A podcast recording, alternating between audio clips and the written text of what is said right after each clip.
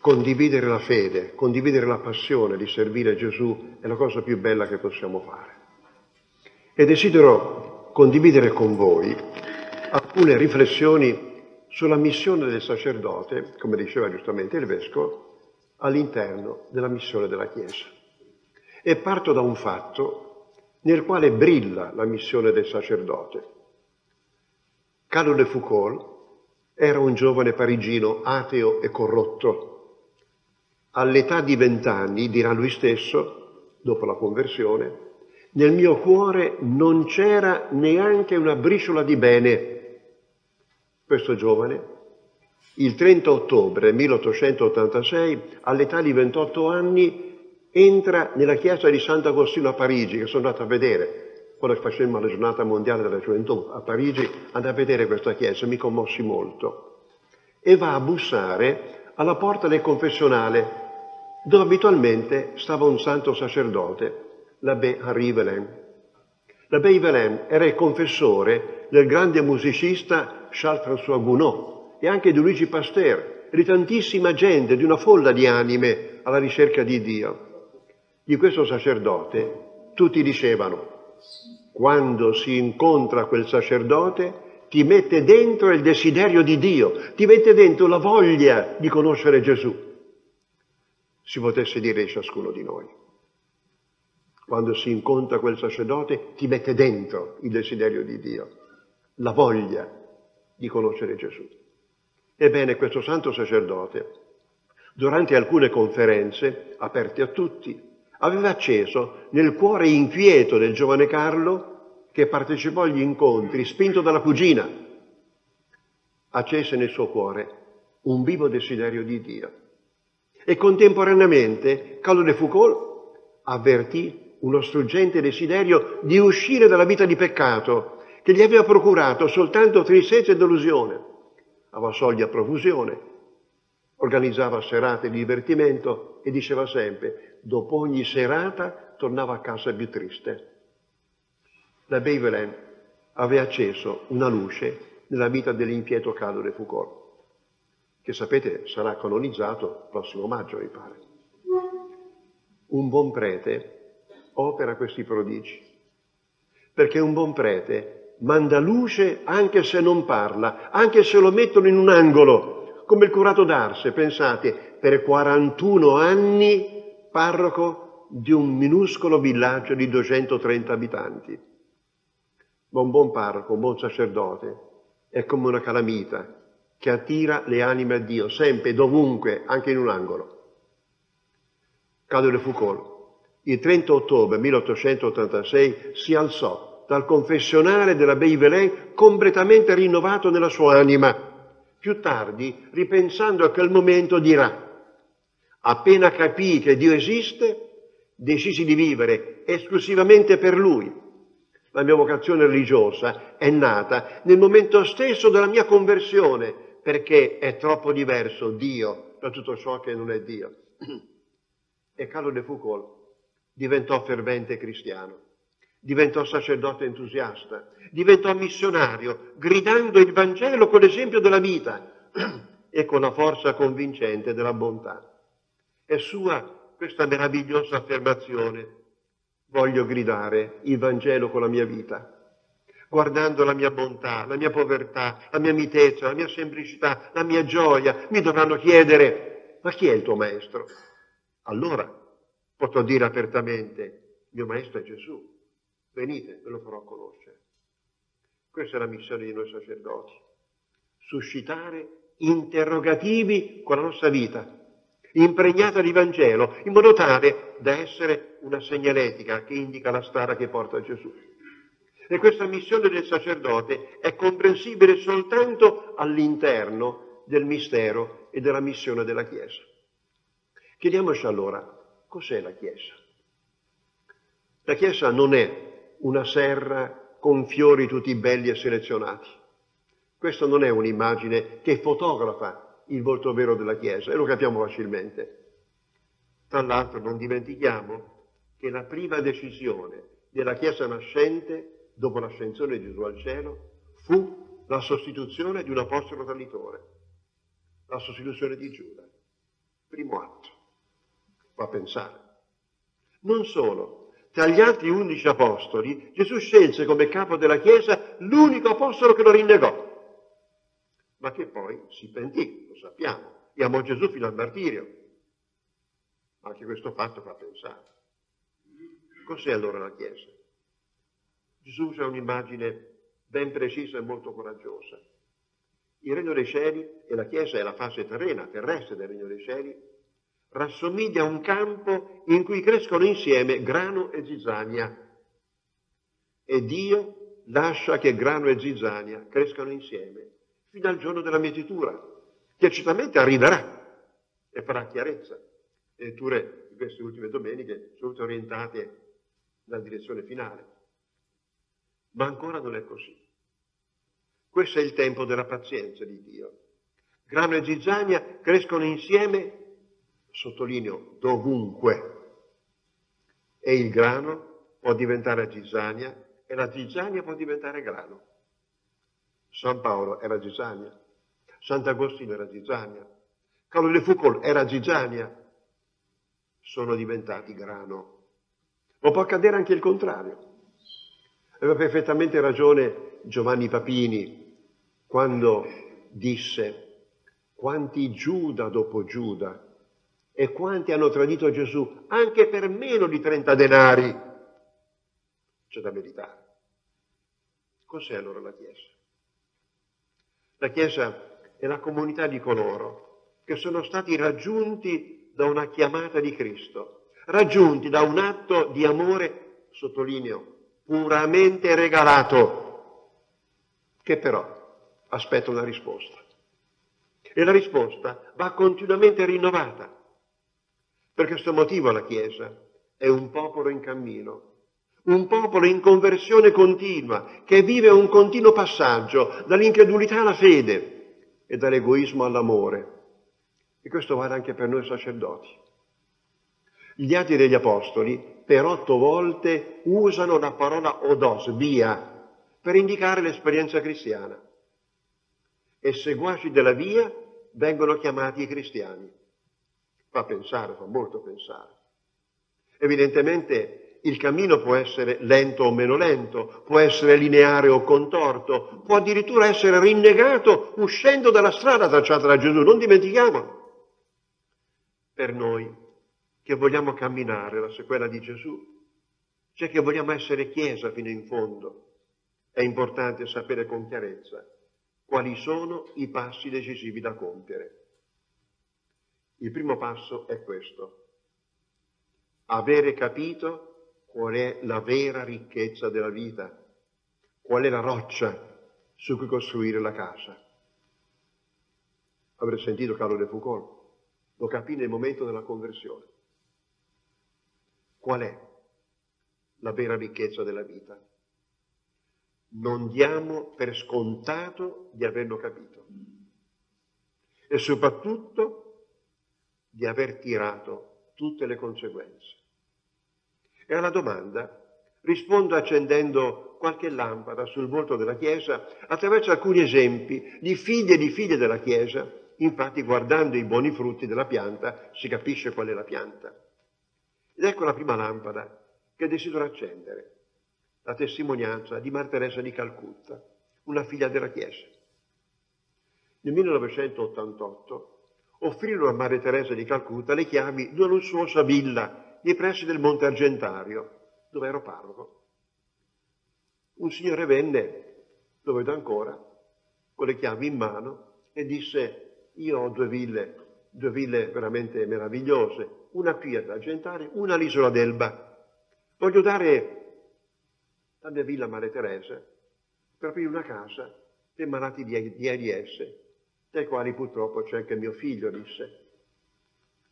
Io lo dissi alla madre, guarda questo signore gli vuol dare queste, questa villa. Lei subito, devo pregare, devo pensarci. Non so se è opportuno aprire una casa per malati di AIDS in un luogo di grande villeggiatura. Li potrebbero rifiutare, soffrirebbero il doppio. Ci devo pensare. Terminata la veglia, lo vedo ancora, questo signore si presenta con le chiavi in mano, ecco le chiavi. Madre, eh, ecco questo signore le offre le chiavi della villa.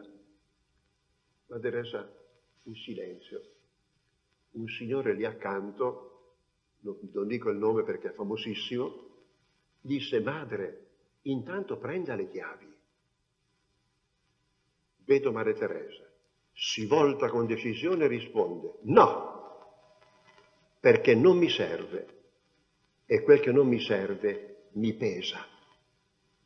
Io rimasi profondamente colpito. Madre Teresa non era minimamente sedotta dal prendere. Mi ricordo che la sera cenavo con la mia mamma, dissi mamma, se ci avessi pensato un anno non mi veniva quella risposta. Immediata. Questa è la Chiesa. Un popolo con una ricchezza diversa da quella del mondo. All'interno della Chiesa, nella memoria della Chiesa, risuonano queste decise parole di Gesù. Vendete ciò che avete, datelo in elemosina. Fatevi borse che non invecchiano, un tesoro inesauribile nei cieli, dove i radi non arrivano la tignola non consuma. Siate pronti, con la cintura ai fianchi e le lucerne accese. Siate simili a coloro che aspettano il padrone quando torna dalle nozze, per aprirgli subito appena arriva e bussa. La Chiesa, e prima di tutti il sacerdote, è un popolo che non deve scommettere sul benessere mondano o sul successo della vita di qua giù. Quanto fa male vedere un sacerdote attaccato al denaro, quanto fa male. Quanto fa male vedere un sacerdote frivolo, un sacerdote che profuma di mondo e non di Gesù. Un sacerdote che parla di tutto con competenza, mentre con fatica e quasi con disagio parla di Gesù. Credetemi, può accadere. Io ho seguito Maria Teresa per, per 30 anni, quando me l'ha raccontato lei, quando la chiamarono nello Yemen per prendere la direzione di una casa per lebrosi, perché i musulmani li tengono lontani. La madre andò a vedere, si presentò con il crocifisso che aveva qui sulla spalla sinistra, come sempre. Subito all'aeroporto le disse, ah no madre, questo via. Cosa? Eh? Noi lo facciamo per lui, o entriamo tutti e due o nessuno. Ed è entrata al crocifisso. Quanto è bello trovare un sacerdote libero dall'ansia di possedere. Quanto è bello trovare un sacerdote con uno sguardo limpido e sereno, come riflesso del cuore abitato da Gesù. Quanto affascina un sacerdote che prega e fa sbocciare la preghiera in opere di carità e in gesti di generosità che profumano di amore di Dio. Sempre Maria Teresa diceva, io ci tengo a precisare che non sono un assistente sociale, anche se le rispetto, le ammiro, no, no, io non sono un assistente sociale, sono una credente che cerca di lasciar passare l'amore di Dio verso tutti coloro che incontrano. Come sono profonde queste parole. Sono una credente che cerca di lasciar passare l'amore di Dio verso tutti coloro che incontro. Di conseguenza la Chiesa è un popolo che aspetta, è un popolo che sa che il più bello deve ancora venire, è un popolo che ha scoperto la vera ricchezza. Per questo in ogni Eucaristia la Chiesa grida la sua speranza dicendo annunciamo la tua morte, o oh Signore, proclamiamo la tua risurrezione nell'attesa, nell'attesa della tua venuta. Queste parole devono essere vere sincere, coerenti. Non dimentichiamo che Maranatà è la più antica preghiera dei cristiani e vuol dire vieni, ritorna, o oh Signore. Ed è l'ultima preghiera della Bibbia alla quale noi dobbiamo dare visibilità con comportamenti conseguenti e coerenti. Pensate, Gandhi, dopo aver visitato l'Inghilterra, l'Italia l'Europa, nel 1931 uscì con questa impressionante esclamazione. A mio giudizio, l'Europa oggi è cristiana solo di nome. In verità, essa adora il denaro. Ma attenti, disse Gandhi, pensate, perché è più facile per un cammello passare per la cura di un ago che per un ricco entrare nel regno dei cieli. Cosa ha detto Gesù? E dovrebbero ben saperlo i suoi seguaci. Gandhi. Maria Teresa lo sapeva bene e ne tirava le conseguenze. Una volta, accompagnando Maria Teresa, sono stato testimone di un altro significativo episodio che mi colpì tantissimo. Eravamo usciti dalla casa delle missionarie della carità a San Gregorio al Celio e aspettavamo l'auto che doveva portarci a San Pietro. Improvvisamente una vettura, che non era quella che aspettavamo, si ferma e l'autista, che aveva riconosciuto Maria Teresa, in piedi al bordo della strada, con il desiderio di poter offrire un passaggio alla madre, dice, madre, posso esserle utile? Che aspetta? Maria Teresa, senza un attimo di esitazione, rispose, aspetto il paradiso, figlio mio. Vedo ancora il volto meravigliato di quell'autista che evidentemente non poteva aiutarla. Però la risposta immediata di Maria Teresa rivela il suo costante atteggiamento interiore. Questa è la Chiesa. Un popolo che vive in questo mondo sapendo che non è la sua patria, noi dobbiamo sentirci esuli e pellegrini in questo mondo e dobbiamo aspettare la nostra vera patria, aspettare la vera festa e si deve percepire, soprattutto in noi sacerdoti, si deve percepire che siamo un popolo in attesa della vera patria, in attesa dell'unica vera festa che è in cielo. Purtroppo non sempre è così. Spesso non si percepisce questa attesa della patria perché non abbiamo l'abito interiore del pellegrino. Pensate che Ignazio Silone, morto nel 1978, quando si allontanò dalla Chiesa, fece questa terribile dichiarazione. Ero a disagio, in mezzo a gente che diceva di aspettare il paradiso, ma che lo aspettava con la stessa indifferenza con cui si aspetta il tram ad una stazione cittadina. C'è da riflettere. Confidò ancora Ignazio Silone dicono ogni domenica, aspetto la vita del mondo che verrà. Ma sono soltanto parole, non ci pensano minimamente. C'è da riflettere. Ma viene subito un'altra domanda. Qual è il biglietto d'ingresso per la grande e vera festa, per la festa preparata da Dio? Accendo un'altra lampada che illumina il volto della Chiesa. È la testimonianza di San Massimiliano Colbe altro stupendo figlio della Chiesa. Era il mese di luglio dell'anno 1941. Nel campo di concentramento di Auschwitz fugge un prigioniero. La legge diabolica del lager prevedeva l'uccisione di dieci prigionieri per uno che fosse scappato. Il capo del lager, pertanto, raduna i prigionieri e sceglie dieci sventurati. Uno, due, tre, quattro, cinque, sei, fino dieci ma accadde un fatto imprevedibile. Un uomo non scelto per la condanna a morte si fa avanti e dice posso sostituire l'ultimo prigioniero? Un fatto mai accaduto. Il capo del lager è meravigliato e domanda e chi sei tu? Risposta sono un sacerdote cattolico. Poteva dire sono la Chiesa cattolica. Era Massimiliano Colbe il quale donò la vita, notate, per uno che neppure conosceva. E il 14 agosto, mentre porgeva il braccio al tenente della Gestapo, mandato a iniettargli una dose di veleno, ebbe il coraggio di dirgli, signor tenente, mi permetta, lei non ha capito niente della vita. L'odio perde, l'amore vince, perché Dio sta da questa parte e aggiunse, che giorno è? Aveva perso il conto, poverino. Gli risponde, il 14 agosto. Oh, che bello! Domani festeggio l'assunta in cielo. Questa risposta non si improvvisa.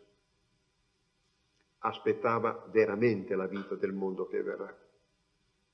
E terminata la guerra, quando in Giappone venne conosciuta la sua eroica carità, ci fu un'ondata di conversione al cattolicesimo. Molti dicevano, la religione nella quale sbocciano eroismi di questo genere è per forza la religione vera. Un'ondata di conversione al cattolicesimo. Questa è la Chiesa. Un popolo dove è legge dare la vita gli uni per gli altri, perché questo popolo, la Chiesa, è guidato dalla certezza che alla fine ci sarà una sola gradatoria, quella della carità, quella di chi ha amato di più. Maria Teresa non ci stancava di dire, quando moriremo porteremo con noi una sola valigia, la valigia della carità. E io cerco di riempirla finché ho anche un solo respiro. Quando mi disse queste parole, lo ricordo ancora, mi strinse il polso, mi sembra di sentire la mano che stringeva e aggiunse, guarda Bishop Angel, Vescovo Angelo, che vale anche per te. Eh? Del resto, le parole di Gesù sulla materia d'esame nel giudizio finale sono estremamente chiare. E noi Chiesa dobbiamo essere memoria e richiamo di quelle parole. E ancora una volta, questo deve trasparire prima di tutti nella vita di noi sacerdoti. E la carità va vissuta quotidianamente. Abbiamo tutti mille occasioni per vivere la carità. Lo stesso Gandhi espresse la sua meraviglia quando conobbe la, star, la storia di padre Damiano de Vester, che spontaneamente nel 1873 a 33 anni andò in un'isola in cui erano stati relegati circa mille lebrosi e andò ad annunciare Gesù a quella povera gente. Sentiva il dovere di andare come un'esigenza della sua missione sacerdotale. Quando Gandhi seppe questa storia, disse, non so spiegarmi perché nella Chiesa Cattolica fiorisca tanto amore per il prossimo, soprattutto per i più deboli, in particolare per i lebrosi che in India tutti evitiamo. Dobbiamo chiederci qual è la sorgente di questo eroismo? Qui sta il punto. Anche noi, nelle concrete situazioni della nostra vita di ogni giorno, dobbiamo suscitare un simile stupore in coloro che ci avvicinano. Non dimentichiamo ancora una volta e Gesù ha detto, da questo, da questo tutti sapranno che siete miei discepoli, se avete amore gli uni per gli altri. A questo proposito mi viene in mente un episodio nel quale brilla il mistero bello della Chiesa. Ancora una volta è protagonista Maria Teresa di Calcutta. Un giorno, nella casa del cuore immacolato di Maria a Calcutta, che sono due enormi stanze, io ho visto soltanto le fotografie, sono enormi stanze accanto al Tempio della Dea Calì. Il municipio di Calcutta le mise a disposizione di Maria Teresa per accoglierci la povera gente raccolta dalle fogne che ancora oggi scorrono all'aperto. Ebbene, una volta venne portata una donna lebrosa con un piede rosicchiato dai topi. Tutti sappiamo che i lebrosi negli arti terminali non hanno sensibilità. Era stata raccolta da una fogna all'aperto. Lo spettacolo era nauseante. Maria Teresa vuole seguire personalmente questa impressionante incarnazione del dolore e tirò fuori al suo cuore tutta la tenerezza che possedeva. La donna lebrosa lasciò fare, mentre dalla sua bocca uscivano parole di disperazione e di maledizione. Ecco il meraviglioso dialogo tra le due donne. Disse la donna lebrosa, sono stati i miei figli a gettarmi via come un sacco dell'immondizia. Siano maledetti. Maria Teresa, no, non maledire. Una mamma deve sempre benedire. Una mamma deve sempre benedire. Ma tu chi sei? Perché fai così? Perché mi tratti con tanto amore? Maria Teresa, faccio così perché ti voglio bene, ti vuoi bene ma tu nemmeno mi conosci. E chi ti ha insegnato a fare così? Me l'ha insegnato il mio Dio, il tuo Dio. E come si chiama? E mio Dio si chiama amore. Fammelo conoscere, ti prego. Ecco la meravigliosa risposta di Maria Teresa. Tu già lo conosci. Nelle mie mani è Lui che ti accarezza. Nei miei occhi è Lui che ti sorride nel mio sguardo, è Lui che ti guarda, nel mio cuore, è Lui che ti ama. La donna lebrosa concluse, che bella notizia mi hai dato, Dio è amore e io non lo sapevo. Grazie, Dio è amore e io non lo sapevo. La donna lebrosa scaricata anche dei figli, è morta con questa esclamazione sulle labbra. Una cristiana, Maria Teresa, negli ultimi momenti della sua esistenza, l'aveva rifornita di speranza e così è andata incontro a Dio che è amore. Quando la Maria Teresa raccontava questo episodio aggiungeva, come se per stare davanti al Signore, sicuramente gli avrà detto, guarda che io so già come ti chiami, lo so che tu sei amore. Me l'ha detto poco fa, una cristiana, me l'ha detto a nome tuo. Donna lebrosa, scartata anche dai figli, è morta con questa esclamazione sulle labbra. Maria Teresa, negli ultimi momenti della sua esistenza, l'aveva rifornita di speranza e così è andata incontro a Dio, che è amore. Oggi, nella nostra società opulenta, ma spiritualmente vuota, tante persone rassomigliano alla lebrosa di Calcutta.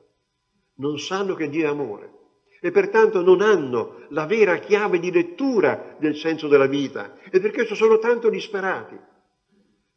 Pietro Citati, uno scrittore contemporaneo, giustamente ha osservato nelle società opulente come un gas diffuso si respira inquietudine, depressione, noia, disperazione. Ed è vero. Pensate al gesto disperato dello scrittore Ernesto Hemingway. Egli scrisse, in uno dei suoi 49 racconti, una presa in giro del Padre Nostro. Lo trasformò così. O nulla che sei nel nulla, se nulla è il tuo nome, nulla è la tua volontà, dacci oggi il nostro nulla quotidiano. Ma di nulla non si può vivere.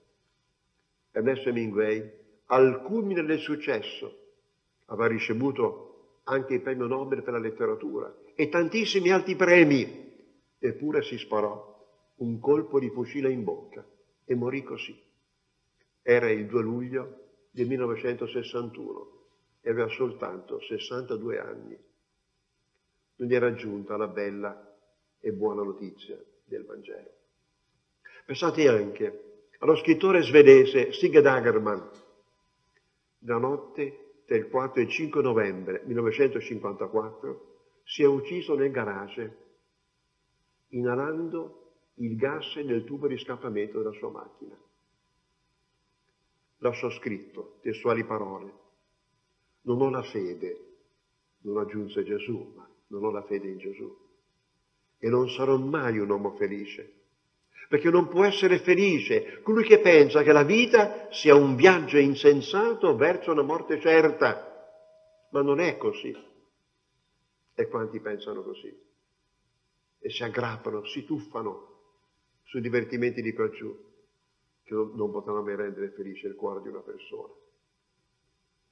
La Chiesa, cioè noi, ha la missione di trasmettere la bella notizia che Dio è amore, prima con la vita, e poi con le parole. È il mistero della Chiesa.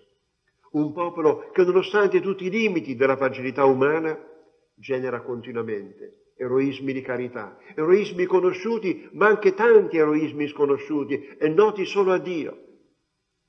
Don Primo Mazzolari, un meraviglioso sacerdote, ci ha lasciato un'acuta osservazione proprio riguardo alla Chiesa.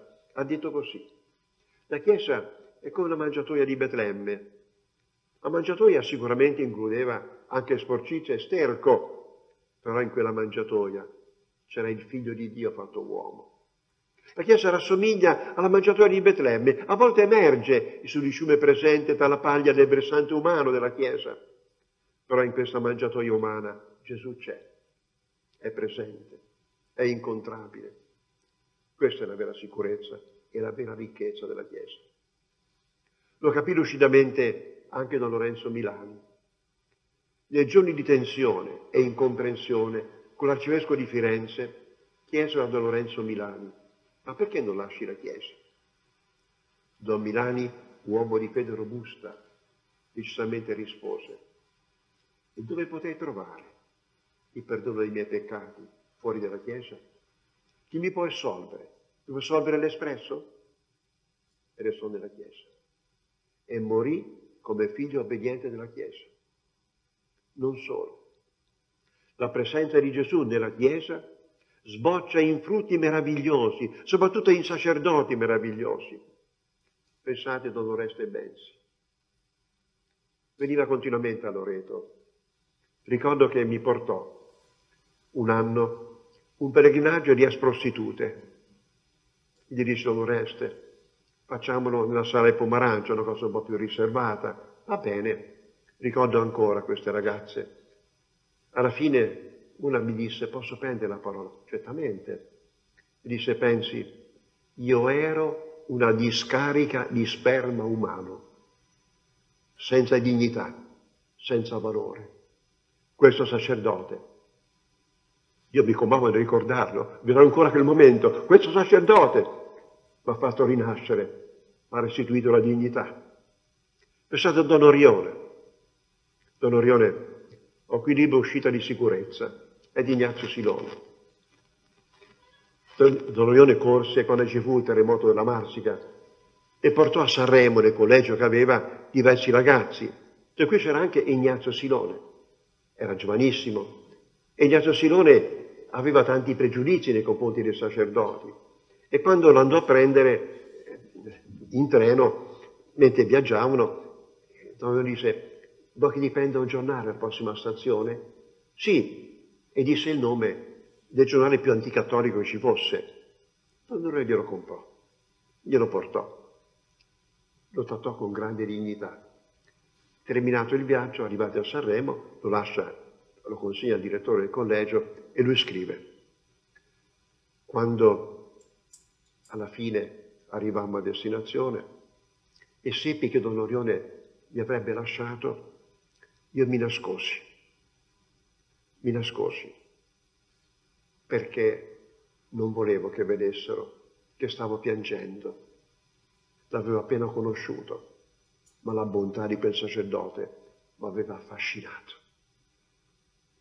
Don Orione, Don Calognotti. Pensate che dopo aver dato tutto, alla fine donò anche gli occhi. Quanto fece pensare quel gesto. Don Guanella, Don Bosco, il Cotolengo, De Mano de Vester, Vincenzo De Paoli e tantissimi eroi della carità sono frutti del mistero della Chiesa, che è la tenda di Dio in mezzo agli uomini. Il, comand- il comandamento nuovo che Gesù ci ha lasciato parla chiaro. Amatevi gli uni gli altri come io ho amato voi. Lo ripeto, da questo tutti sapranno che siete miei discepoli. C'è da camminare, però riconosciamo che questo ideale è fantastico e potrebbe davvero trasformare il mondo in un paradiso, fino a qua giù. In ogni modo, questo lievito di amore c'è, è presente nel mondo e noi dobbiamo farlo crescere e renderlo visibile con la nostra vita. Ancora una volta, noi sacerdoti per primi.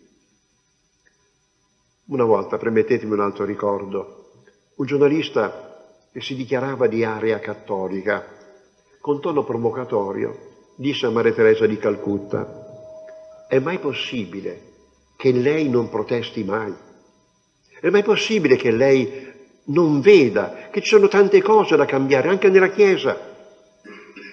Maria Teresa, la vedo ancora, rimase serena e rispose, certo che vedo che sono tante cose da cambiare anche nella Chiesa. Cominciamo a cambiare noi, io e lei. Se vediamo poca santità nella Chiesa, aiutiamola, facciamoci santi noi, noi per primi. Finché gridiamo è buio, è buio, non si accende la luce. Accendiamo la luce. Questo è l'unico modo, vero modo per amare la Chiesa. Ero presente e mi commossi tanto davanti a tanta lucidità e coerenza. Così ragionano i veri figli della Chiesa. Ai sacerdoti, lo disse ad un ordinatore sacerdotale, la quale tra l'altro la facevo io, mi rappresenta anche lei, dava sempre questa raccomandazione. Dovete essere vetri puliti che lasciano passare tutta e solo la luce di Gesù. Il vetro se è pulito non si vede, se si vede è sporco. Siate vetri puliti. lasciate passare solo la luce di Gesù. Meravigliosa e sapiente raccomandazione. Mettiamocela dentro che vale anche per noi. Ora fissiamo lo sguardo su un'altra lampada che illumina il volto della Chiesa e ne svela il mistero affascinante. Riflettiamo sulla testimonianza di Santa Maria Goretti e della sua mamma. Nella notte tra il 5 e il 6 luglio del 1902 Maria Goretti, di appena 12 anni, era ricoverata nell'ospedale di Nettuno perché era stata aggredita nel primo pomeriggio di quel giorno da un giovane che voleva abusare di lei. Maria Goretti difese energicamente la sua dignità di donna la dignità dell'amore vero e ricevette la vendetta di 14 pugnalate nel suo corpo. Nella notte di quel giorno terribile ella soffriva per le ferite e per la febbre alta. Il parroco, temendo che avesse un po' di odio nel cuore, con una certa trepidazione le chiese, Marietta, e indicò il crocifisso. Gesù ha perdonato i suoi crocifissori. Te la senti di perdonare Alessandro? La domanda era enorme, ma Maria Goretti senza esitare risponde, sì, perdono Alessandro, ma attenti, e voglio che sia con me in paradiso l'assassino. Notate, voglio che sia con me in paradiso e perdono completo. E Alessandro, ha detto lui stesso, ha vinto la tentazione del suicidio quando era in carcere, cioè stato circa 30 anni, pensando al perdono di Maria Coretti. Questa è la Chiesa, la casa del perdono. Questa è la Chiesa, un popolo per il quale il perdono è vittoria, è legge irrinunciabile, è legge. Papa Francesco recentemente ha detto, noi siamo un popolo di perdonati, per questo dobbiamo perdonare. Siamo un popolo di perdonati. Noi sacerdoti per primi dobbiamo testimoniare questa meravigliosa verità.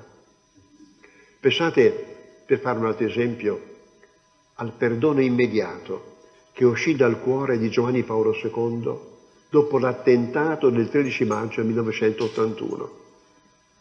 Prima di perdere la conoscenza, mentre era in macchina, l'ha raccontato lo Stanislao che era presente, ma anche il medico che era in macchina, disse con fatica, pensate, con il ventre trapassato, il proiettile è entrato davanti e è uscito dietro, evitando fegato e rene, la veste tutta piena di sangue.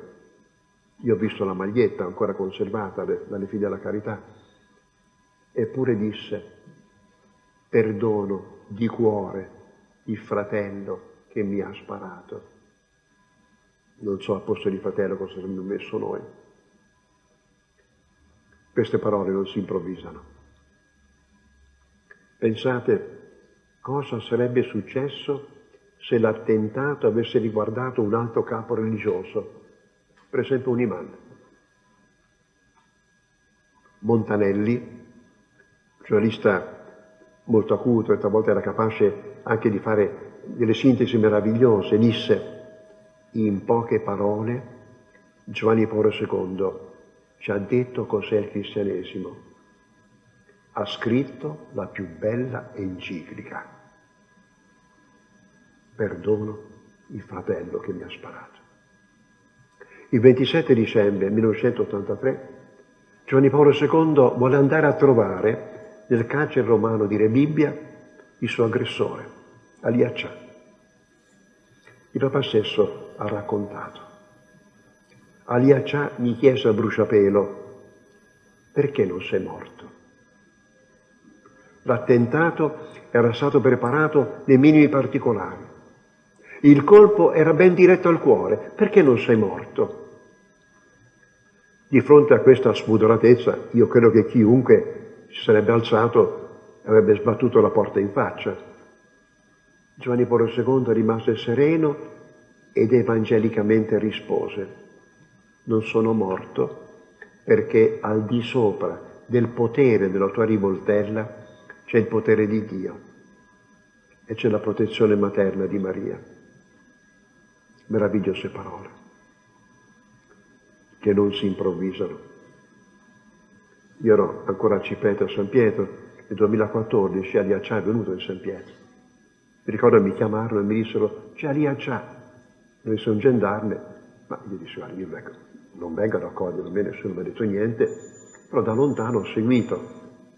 Si è avvicinato alla tomba di Giovanni Paolo II, ha messo due mazzi di fiori bianchi e poi ha detto è il 27 dicembre, il giorno in cui Giovanni Paolo II era andato a Rebibbia. È il 27 dicembre. Pensate a quel gesto, sicuramente ha lasciato qualcosa nel cuore di quell'assassino virtuale, non c'è dubbio. Precedentemente, pochi giorni dopo l'attentato, Gianni Paolo II aveva confidato, mentre una mano omicida sparava per uccidermi, una mano materna ha fermato il Papa sulla soglia della morte. Ed è stato veramente così. Alcuni anni prima, quando morì Giovanni XXIII, il giornalista Giancarlo Zizzola disse, se è esistito Papa Giovanni, Dio c'è.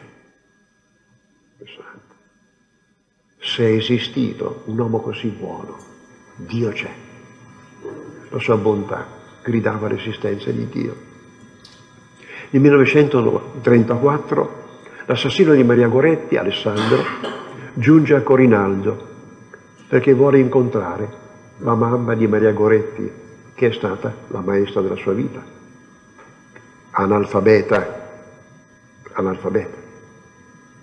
Quando venne canonizzata Maria Goretti, questo me l'ha raccontato padre Virginio Rotondi, che l'ho conosciuto, lui si avvicinò ad Assunta Goretti, che era presente, alla logetta, e disse, Assunta, volete scrivere un pensiero per la rivistina per i giovani che io sto dirigendo? Farebbe molto piacere un suo pensiero.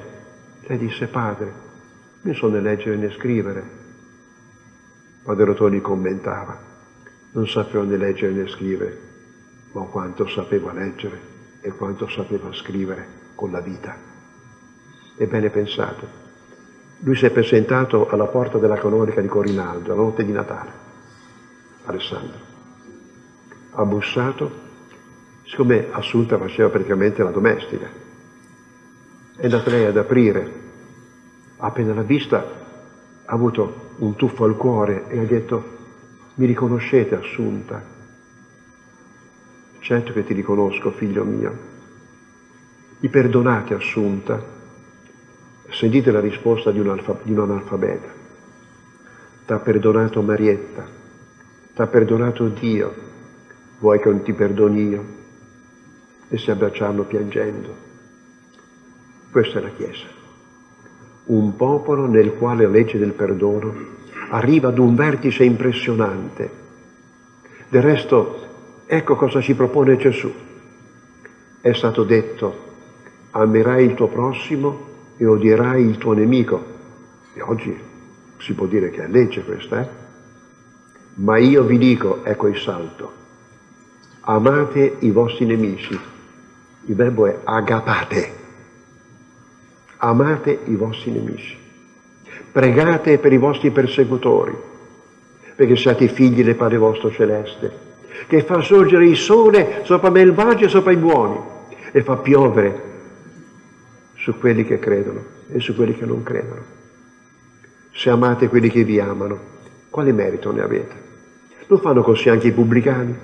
E se date il saluto solo ai vostri fratelli, che cosa fate di straordinario? Non fanno così anche i pagani? Siate voi dunque perfetti, come è perfetto il Padre vostro che è nei cieli. Cosa vuol dire? Agapate, amate i nemici, amate chi fa del male. Questo vuol dire siate perfetti come il Padre Celeste. Queste parole di Gesù rendono il cristianesimo e quindi la Chiesa un unicum tra tutte le religioni. E soprattutto oggi questo è evidente e sorprendente. L'eroe cristiano è il martire, lui che dà la vita. E la vita si può dare anche in mille maniere, senza arrivare al sangue. Si può testimoniare in mille maniere la legge del perdono. Tertulliano, scrittore cristiano di Cartagine, convertitosi al cristianesimo, attorno all'anno 195 d.C., così scriveva nel suo celebre apologetico, i non cristiani, osservando noi cristiani, dicono guarda come si amano, anche se non sono parenti. E Tertulliano aggiunge, mentre loro si odiano anche tra parenti. Se anche noi oggi possiamo far nostre le parole di Tertulliano, allora non sarà tanto difficile far riconoscere il mistero e la bellezza e il fascino della Chiesa che siamo noi, o meglio, che dobbiamo diventare noi ogni giorno. Negli anni difficili del post-concilio, Paolo VI si rivolse al suo amico Giuseppe Prezzolini, non credente, Pessolini anzi diceva, io credo di non credere, curiosa definizione, io credo di non credere. Comunque Paolo VI gli disse, lei è lontano dalla Chiesa, che consiglio mi darebbe per trovare il modo per entrare in dialogo con i lontani dalla Chiesa? Rispose lo scrittore toscano, santità c'è un solo modo, gli uomini di Chiesa devono essere soprattutto buoni, mirare ad uno scopo soltanto, creare degli uomini buoni. Non c'è nulla che attiri come la bontà, poiché di nulla noi miscredenti siamo tanto privi. Di gente intelligente il mondo è pieno, di gente colta ce n'è fin troppa, anche tra voi. Quel che manca è la gente buona formarla è il compito della Chiesa. Per attirare gli uomini al Vangelo tutto il resto è secondario. Parole di Pressolini, l'intelligenza suscita ammirazione, la cultura strappa applausi, ma soltanto la bontà attira Dio. E prima di Giuseppe Prezzolini aveva detto proprio Carlo de Foucault. Con lucidità Carlo de Foucault affermò in un suo scritto dal deserto. Prima di gettare il seme del Vangelo dobbiamo dissodare il terreno con la bontà che scioglie diffidenze e ostilità verso la Chiesa. Dopo possiamo gettare il seme del Vangelo. Ma prima con la bontà dobbiamo dissodare il terreno. Ed è vero. Pensate anche Paolo fuori dal Cais, che si è definito ateo praticante, conta sua, ateo praticante. Eppure ha detto lucidamente, una sola cosa mi lascia pensoso, è la carità disinteressata dei cristiani e tra i cristiani. Preghiamo allora affinché la carità brilli sempre sui nostri volti e nella nostra vita quotidiana soprattutto nella vita di noi sacerdoti, per attirare tanta gente a Gesù e alla sua Chiesa. Il sacerdote infatti è il primo servo del mistero della Chiesa, è il primo volto del mistero della Chiesa e soprattutto è il custode del miracolo che nutre e fa vivere la Chiesa, l'Eucaristia. Per questo motivo non è colpa mia, eh? neanche tu, gli strumenti sono così. Per questo motivo, dimmi un po'. Ah, per questo. Per questo motivo, preparare santi sacerdoti è il più grande atto di amore verso la Chiesa e quindi verso Gesù.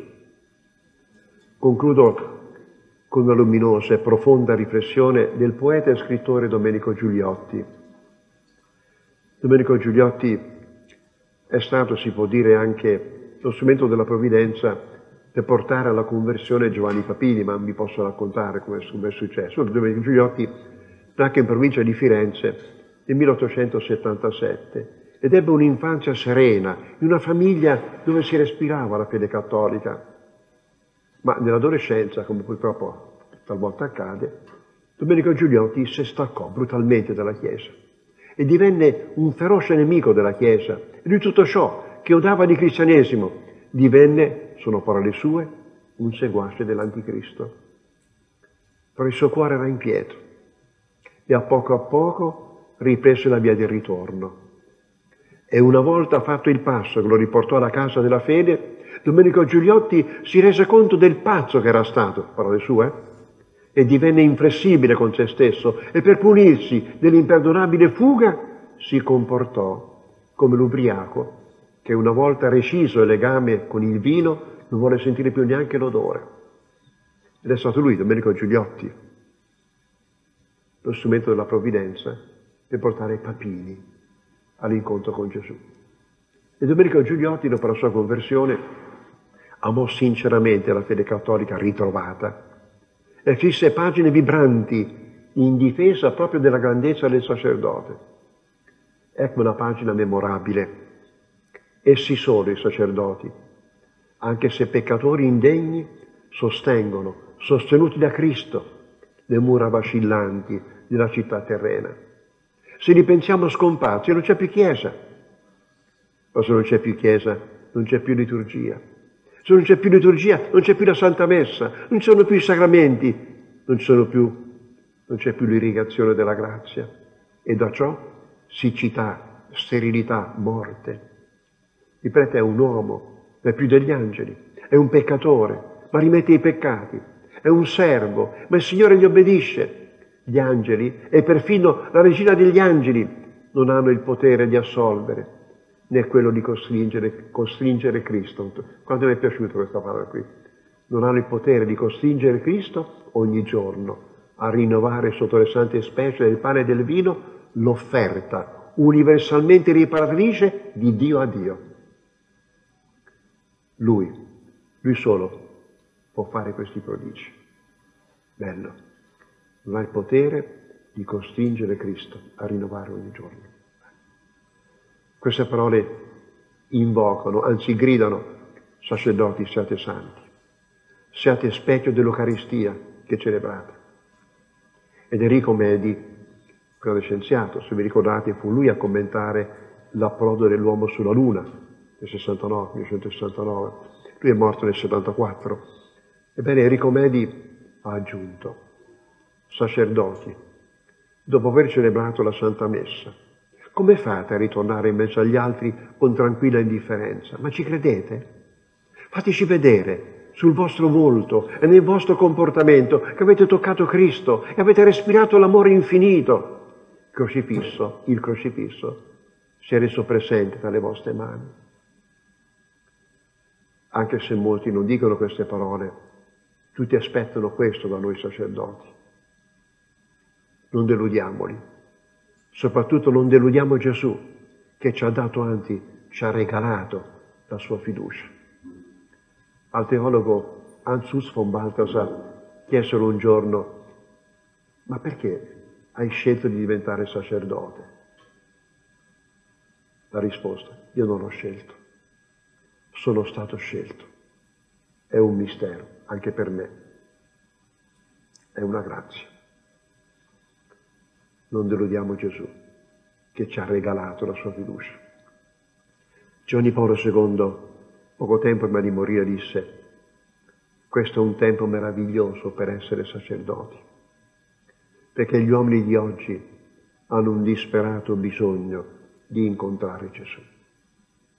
E noi sacerdoti abbiamo la missione di portare Gesù alla gente che inconsciamente l'aspetta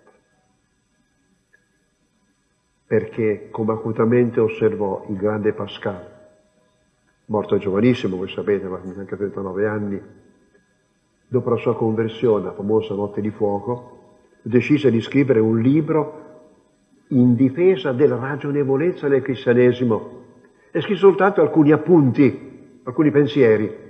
Sono rimasti soltanto i pensieri. È stato che i pensieri sono uno dei libri più tradotti nel mondo, gli appunti. In un pensiero scrive Pascal, senza Gesù non sappiamo chi è Dio, non sappiamo neanche chi siamo noi. Senza Gesù non sappiamo qual è il senso della vita e qual è il senso della morte. E allora il progresso non serve a niente, aggiungo io, anzi acuisce l'infelicità.